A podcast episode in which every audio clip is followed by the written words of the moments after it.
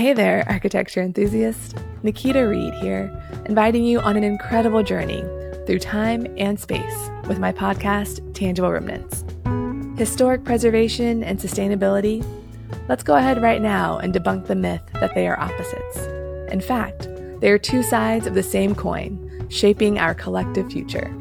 In a work environment, it has been challenging because I've had to probably do more than double just to make sure that I quote unquote fit in. But the environments that have allowed me to do me on the front end, I've been extremely successful. You look at all these PhDs, they've built that on the backs of our elders. Absolutely. What they consider themselves to be experts at is what they've worked with us to achieve. I know we have to we have to prioritize people before products and before place. Join me as we unravel the stories of historic buildings shaped by the people of a specific era and often influenced by race and gender. These tangible remnants are windows into our past and guideposts for the future.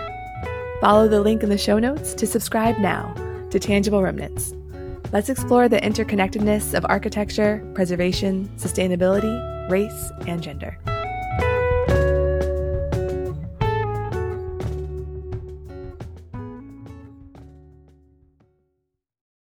There was Baroness Rothschild, Marie von Hute. Oh, I should have practiced these before. I don't know how to say these. Okay.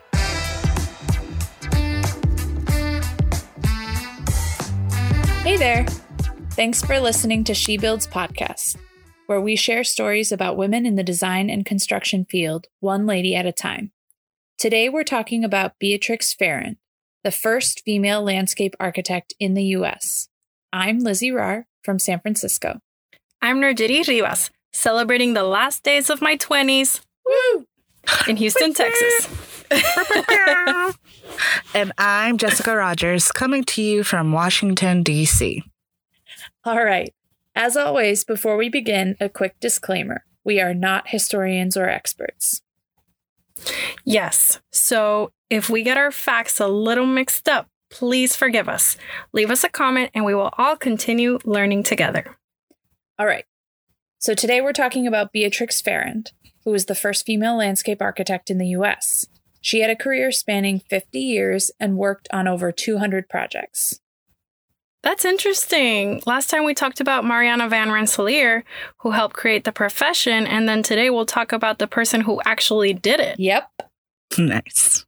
She was born Beatrix Cadwallader Jones in New York City in 1872. She was an only child, and her parents both came from wealthy families that dated back to the American Revolution. Her mother, Minnie, was a social reformer and advocated for better hospital conditions and for nurses to get professional recognition. And her mother also ran in the same circles with artists, sculptors, and writers like Henry James. Ooh, fancy. What about her papa? So Beatrix's father, Freddie, was part of the Jones family. Do you guys know the phrase keeping up with the Joneses? Yeah, like comparing yourself to neighbors, trying to keep up with status, style, and stuff, right? Yep. So that phrase was started because of Beatrix's family, the Joneses. They were so What? wealthy and high up the social ladder that other society families were trying to essentially climb the ladder, were said to be keeping up with them. That's so interesting. Right? Can we also point out that Minnie and Freddie Jones, they sound like fun people. They do. True. They do. I'd want to party with them. So, another fun family history fact her father's great great grandfather, General Ebenezer Stevens, was one of the people who helped tip the tea into the Boston Harbor during the Boston Tea Party. Mm. what? Okay, so talk about being part of history. Right? Like the great great grandfather, Yeah. keeping up with the Joneses. Right? So, Ebenezer was said to have the best garden in Old New York. And Beatrix's grandparents had an estate called Pencraig in Newport, Rhode Island. And it had the first espaliered or trellised fruit garden in Newport. All of this to say is that five generations of Beatrix's family were gardeners, so it was in her blood. And it's not surprising that she ended up in the profession she did. Naturally. So, growing up, Beatrix would spend the summers at her grandparents' house, Pencraig. She loved spending time in the gardens with her Aunt Edith, aka the author Edith Wharton, who we mentioned in last week's episode. Yes. We briefly talked about Edith in last week's episode when we were talking about Mariana. So we both know that they were both in high society. But did you know that Edith Wharton, that we have been talking about, was actually the Edith Wharton that was the author and playwright? She was actually the first woman to win the Pulitzer Prize for Literature. Oh. Yeah. We just throwing out firsts all through this. First season. Yeah. First season, first ladies. Oh, yeah. That's so true. So, when Beatrix was four years old, her grandmother taught her the names of the different flowers and how to care for them by taking off dead blooms or pruning. Beatrix would talk about the different rose varieties as if they were her friends. There was Baroness Rothschild, Marie von Hout, and Bond Silent, to name a few. Wait a minute. So, are those the names of actual types of roses, or are those names that she came up for them? Like mine are Susie Succulent and Gabrielle Garlic. I also have Allie, the aloe vera parent. Do you? That's true. Yeah. no, those are real types of roses, like different variety names. Oh. Oh, those are such nice names. They sound like real people. No wonder she treated them as friends. Yeah. So when she was seven, her father took the family to Bar Harbor on Mount Desert Island in Maine for the first time. They ended up building an estate there called Reef Point, and Beatrix watched her mother lay out the gardens and the grounds of the property. She would explore the woods and transplant things that she found into the gardens. Mm-mm. When she was 10, her father sadly left their family and went to live in Paris with his mistress. Ooh, scandal. Drama. Drama. I know. Apparently, he was not very discreet with his indiscretions either, and most of society in New York knew about it and were gossiping about it. His family were actually horrified by their son's behavior and supported Beatrix's mother, their daughter in law. One of Minnie's biggest supporters with the scandal was her sister in law, Edith Wharton. And they remained good Mm. friends for years, and Minnie was actually Edith's literary agent. Not so scandalous. And so her parents actually didn't divorce until years later when she was 24, but I think it still left a stain since it was so public. People didn't get divorced in those days, and there was definitely a stigma associated with it. It might have had something to do with Beatrix wanting to go make a life for herself outside of the society world that she was born into. Yeah, uh, she was probably hesitant to get married after that too, if knowing that there's this possibility to get divorced. Sure. So you all remember Mariana van Rensselaer from last week's episode. Mhm. Well, Mariana made the comment in one of her writings a landscape gardener is a gardener, an engineer, and an artist who, like an architect, considers beauty and utility together. That spoke to Beatrix and made her start thinking about landscape architecture and studying horticulture. I've never heard the term landscape gardener. Is it different from landscape architect? At the time, no. Beatrix called herself a landscape gardener, but she was working as what we know as a landscape architect and was part of the start of organizations for that profession. Okay. Many universities were not taking female students at the time, but she met Charles Sprague Sargent and he invited her to apprentice under him in 1893. This was her first real experience with landscape design. Charles was the first director and curator of the Arnold Arboretum at Harvard University in Boston. Frederick Law Olmsted and Charles Sargent designed the Arboretum, and it's the oldest public Mm. arboretum in the US. It's so interesting. There's like so much overlap from what we have heard with Mariana. I love it. Yeah. Yeah. Mariana and Beatrix clearly ran in the same circles. hmm During the same year, Beatrix went with Charles and his wife to visit the World's Fair in Chicago.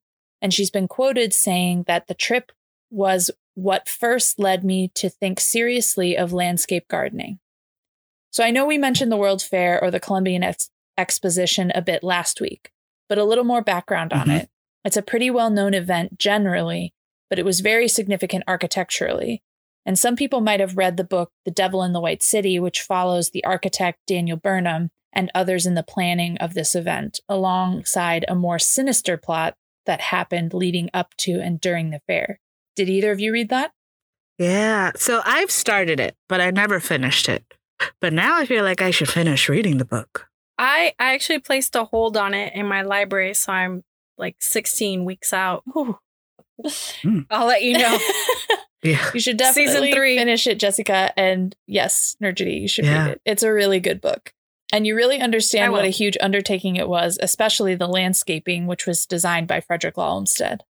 Yeah. okay, but enough about Yes, enough about them. Yeah. So, Beatrix. This sparked a desire for her to do landscape architecture. She actually had the opportunity to visit Olmsted's offices at the end of her apprenticeship with Sargent. She saw the men drafting and surveying which she didn't know how to do. And the Columbia School of Mines, which is now the School of Engineering, didn't allow women. Shocker. So she hired one of the faculty members to tutor her in drafting and surveying at home so she could learn those skills. Ooh, Oh. making her own way. I love it. Yeah. Yeah, how resourceful. Mhm. Mm-hmm. So after her apprenticeship, she traveled around Europe with her mother and Aunt Edith to study gardens in England, France, Italy, and Algiers. When she returned to the States, she opened a design office in her home in New York City in 1896. She was only 23 years old when she did this. Can you imagine that? Wait, what? This whole time she's only 23 years old. yeah. Oh my gosh. When I was 23 years old, I was selling tacos looking for jobs in architecture firms. Yeah. We had just graduated by then. Yeah. Goodness gracious. Oh, man. Let's, let's continue. Ooh. I can't imagine my own firm. yeah, that's- Yeah. yeah, right? She was brave. She was very brave. So, in order to start getting some jobs, she used her high society connections at first, but in no time, she was designing gardens for clients with estates in Newport, the Berkshires, and Maine. You know, some things just never change. A lot of business is done that way, right? Like all through the connections that you Yeah, and have. referrals, things like that. mm-hmm. Yeah, but doesn't that say something too about how men have the advantage because they're a majority in our profession and they can network among themselves and refer to each other when talking to clients and whatnot? Yeah, that is so true. And I think that's what makes Beatrix so fortunate in this case, right? Because of her connections and these high society circles that she was rolling in. And um, so she was able to make those connections.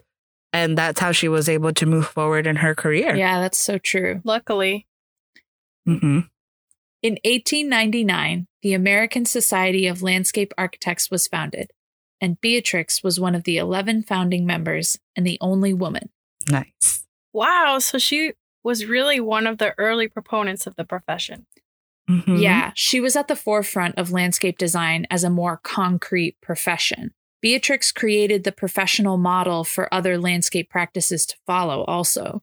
Her work in the field combined with the craft of gardening, the science of plants, and the art of design. Ellen Biddle Shipman and Marion Cruger Coffin, other early women landscape architects, both based their practices on Beatrix's model. Hmm. Sounds very familiar to the philosophies of Mariana, too. Yeah, they definitely shared similar ideas about the profession. hmm So in 1912, Beatrix received her first major commission from Princeton University. She was going to plan the grounds for the new graduate college. She designed a master plan for the whole campus and became the first consulting landscape architect for the university. And she kept that job for over 30 years. She was so well known on the campus that students lovingly called her the Bushwoman, which does not sound loving to me, but I'll try to believe No. the source material that I found. Yeah, my mind goes to too many places. yeah. Um, I would just say that she was probably just con- was considered today's plant lady. I would agree. That Hmm. sounds, that's what I'll Yeah. think of it as. She was the plant lady. Let's keep it PG. Yes. Yeah. So Bush. Beatrix was involved with many university campuses across the country over her career. She had some very long standing relationships overseeing the gardens at these campuses. She supervised Yale University's grounds for 23 years and the University of Chicago's hmm. for 14 years.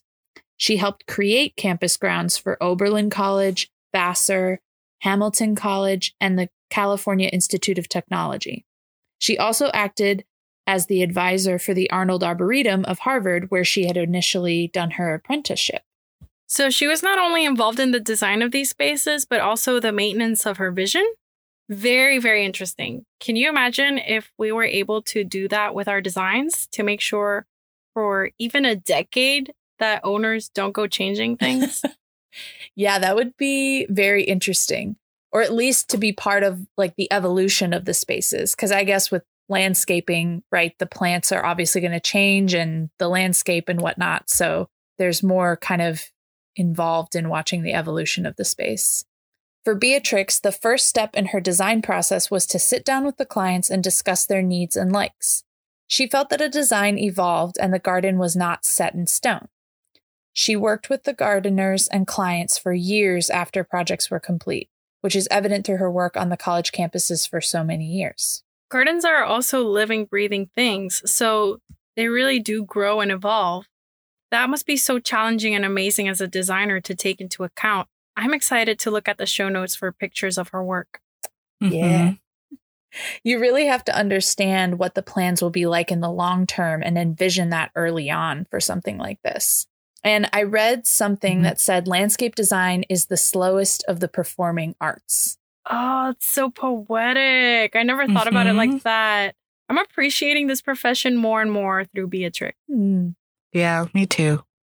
Cause yeah, like to think of like all the different seasons that plants go Right. through Mm-hmm. and like or even just like you plant the stuff, but it still takes a while for things to Yeah, bloom. to, or to be full size, things like that. Mhm. Or and they die. Like I planted these things in my garden and they just died. I'm so disheartened. I can't imagine doing it again. I know. I think it's also like choo- choosing which plants will do well in which space, Mhm. right? And that kind of thing, being smart about which plants you choose. There's a lot of yeah. variables. Yeah. And uh, no, Judy, don't lose hope because it's still performing. That's right. Right. Because, like, I have some plants that, you know, for a second, I thought they were goners, but, you know, I gave them a little bit of love and now they're like coming back strong. So Okay. it's all a performance. I'll see. So in 1913, Woodrow Wilson became president, and his wife Ellen made plans hmm. for the east and west gardens of the White House. So the Army Corps of Engineers are the ones in charge of the design of the White House grounds, but Ellen reviewed their designs and decided she'd rather have Beatrix design them. Ooh, that's interesting. Yeah, but unfortunately, Ellen died 17 months later, so the plans Oh. were halted. Oh. But in 1916, Woodrow Wilson remarried, and the new Mrs. Wilson approved Beatrix's plans, and the gardens went forward. How sad about Ellen. But at least there was a small happy ending. Yeah, at least her Yeah. vision for the gardens were realized. Mm-hmm. hmm All right. So one night, Beatrix gets invited to dinner at the president of Yale's house. The plan is for her to discuss the campus's garden plan. And while she's at this dinner, she meets Max Farrand, who was a professor at Yale. And I don't know if you noticed by her last name, they hit it off. Oh, Oh. I see where this Yes. is going. okay. Uh-huh. you catch my drift. Okay. Okay. Yeah. So they were married in 1913. She was 41 and he was 44. Friends called the newlyweds Max Trix, which doesn't roll off the tongue so easily. Yo, it's like those couple names that we have today, like Bennifer and Brangelina. Yeah, but I feel like those have a better flow and are easier to say. Yeah, I mean, I'm not mad at it. She also gives me hope because she was in her 40s when she got married. so, like, there's still time. She I'm- accomplished so much, so it's okay. Yeah. Yeah. well, Max Trix lived in New Haven, Connecticut, so that Max could be close to Yale. In 1922, she got commissioned for her most notable project, the Dumbarton Mm. Oaks Estate in Georgetown in Washington, D.C. It was a 53 acre Mm. estate for diplomat Robert Woods Bliss and his wife Mildred Barnes Bliss. And so, since the clients were diplomats, they traveled around the world. So Beatrix would create detailed drawings for the project and then send them to the clients so that they could really visualize what she was planning to put on their property and for them to Mm. approve. So she created around 1,200 drawings and did several full scale Dang. mock ups for them to see when they actually were on site. Hmm. Hot diggity dang. How long did that project take? I will leave you in suspense because we'll talk about that a while later. Oh man. Sorry. Okay. I'll leave you I'll leave you hanging, but only for a little while. All right. In 1926, though, Max resigned his post at Yale and took a job as the head of the new Huntington Library in San Marino, California. That hmm. was not so ideal because she was in the middle of working on Dumbarton Oaks, and now she would be across the mm-hmm. country. It's much farther California from Washington, D.C. than New Haven. Oh. So, California was definitely a professional setback for Beatrix at the beginning. There were two other landscape designers that dominated the commissions on the West Coast, and so it was really hard for her to break into the scene there. and let me guess, they were both men. Surprisingly, no. You would think so, Oh. but it was one woman, Florence Yoch, Hmm. and a man, Lockwood DeForest. So she got shut out of a lot of jobs, including no, wait. Seriously? That's his name? yes, Lockwood DeForest. I want to be Nerjiti Architecture. Wait, what? Nerjiti de. I could be. Architect. Oh, you mean Yeah. because he's a Wait, wait. landscape designer and his name's Forrest? Yeah. or maybe I could Jessica be. You'd the have to be like, Ooh. um, Nerjiti the house. yes, The skyscraper. Jessica the builder. houseman. Like it. Okay, sorry.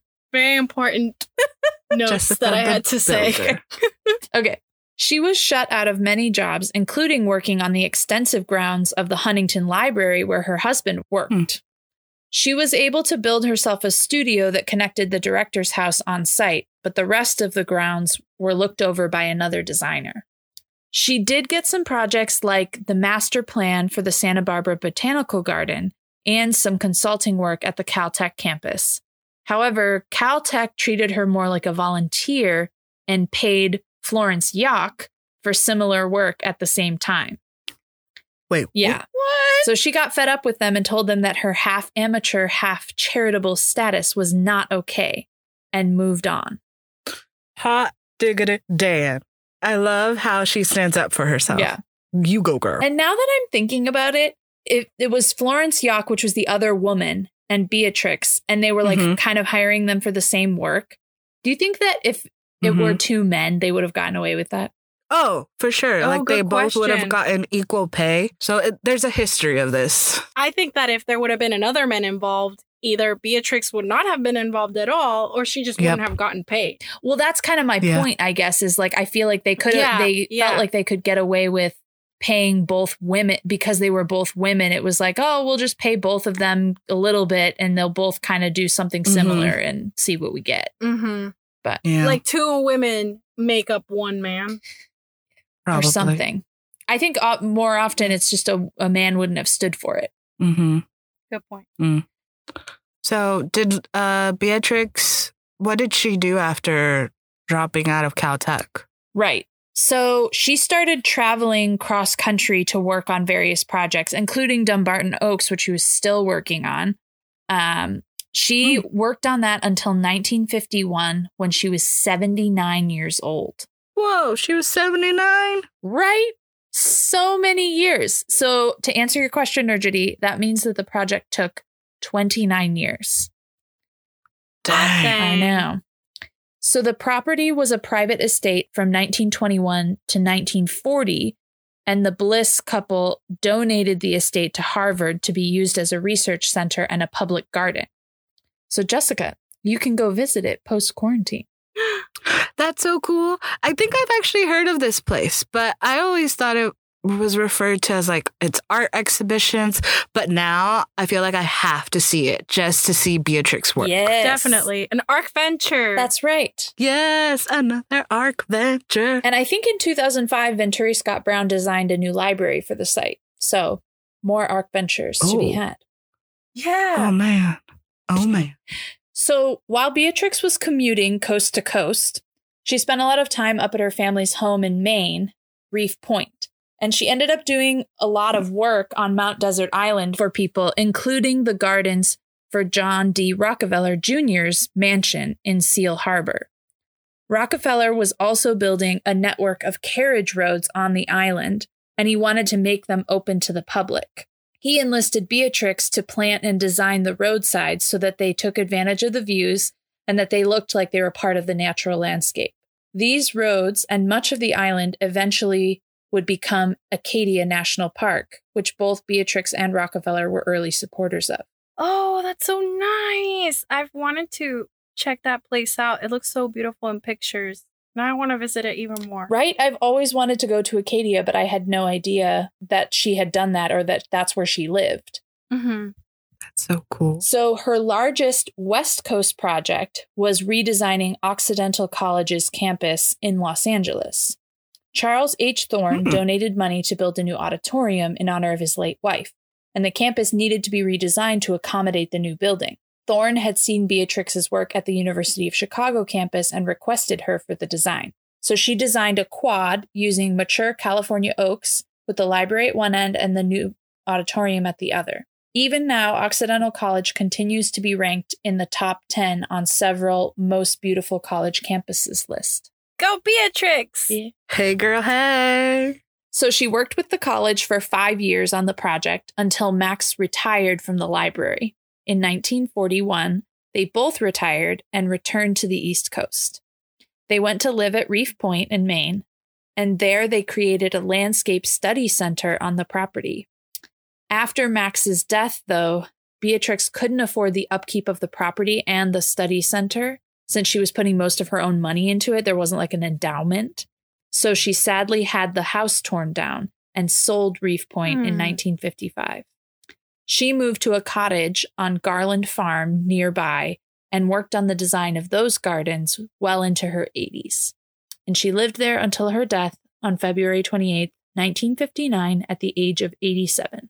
Wow. This story is incredible. She did so much, even until the very end. Yeah, she Yeah. really loved working in the garden and she did it right up until the end. All right, we're almost at the end of our episode, but before we leave you, we have to tell you who our caryatid is for this week's episode. Jessica, can you remind us what a caryatid is? Sure. So, for some background, a caryatid is a stone carving of a woman used as a column or pillar to support the structure of a Greek or Greek style building. So, each episode we'll choose a caryatid, a woman who is working today furthering the profession through their work and who ties into the historical woman of our episode. Thanks. So, without further ado, this week's caryatid is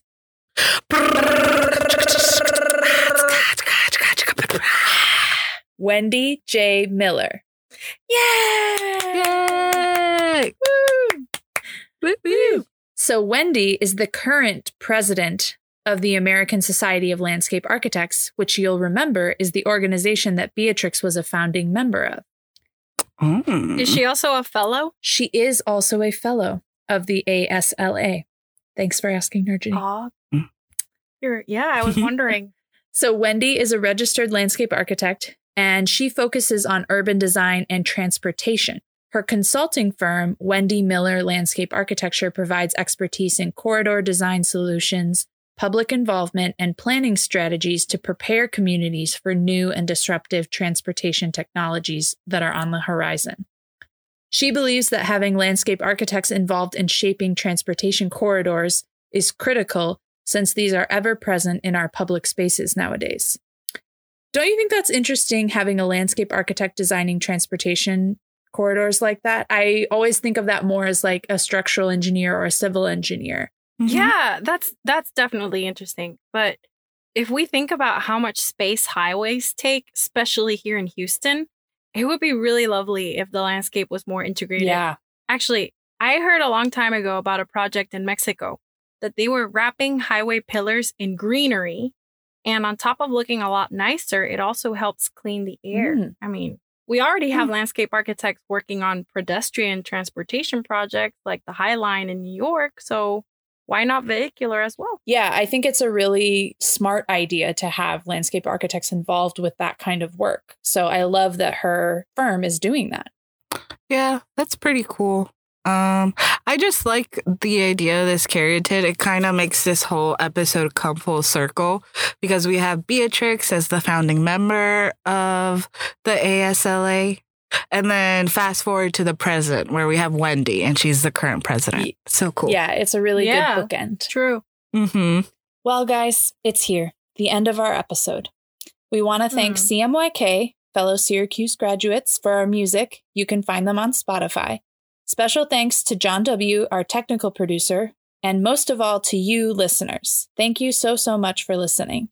We hope you enjoyed learning about Beatrix and Wendy along with our banter, and that you are inspired to find out more about them and other amazing professional ladies. Please let us know what you thought of our episode. We are very excited to hear from you and for you to come back and keep learning about women bosses with us. You can email us your thoughts at shebuildspodcast at gmail.com, leave us a comment on our website, shebuildspodcast.com, or follow us on Instagram and Facebook at She Builds Podcast and on Twitter at She Builds Pod. Until then, bye! Bye.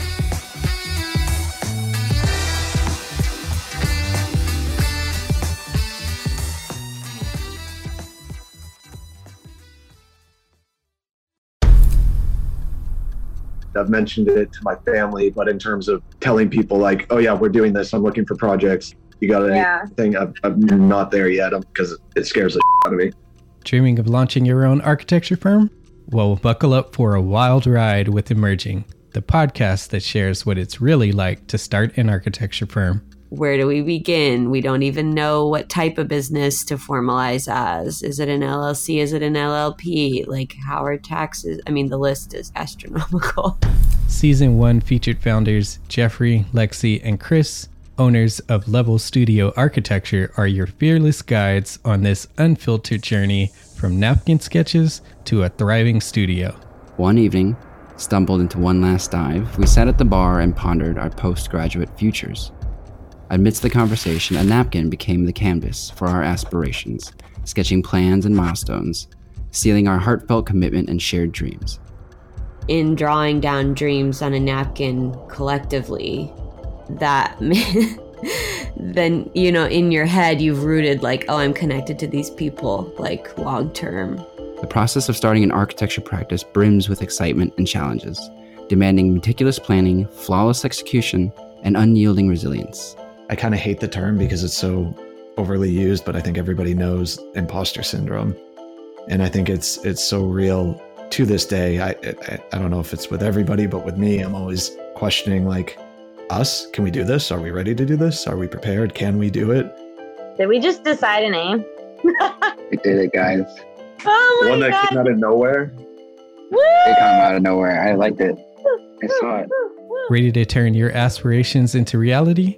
Follow the link in the show notes to subscribe to Emerging and chart your own path to architectural success.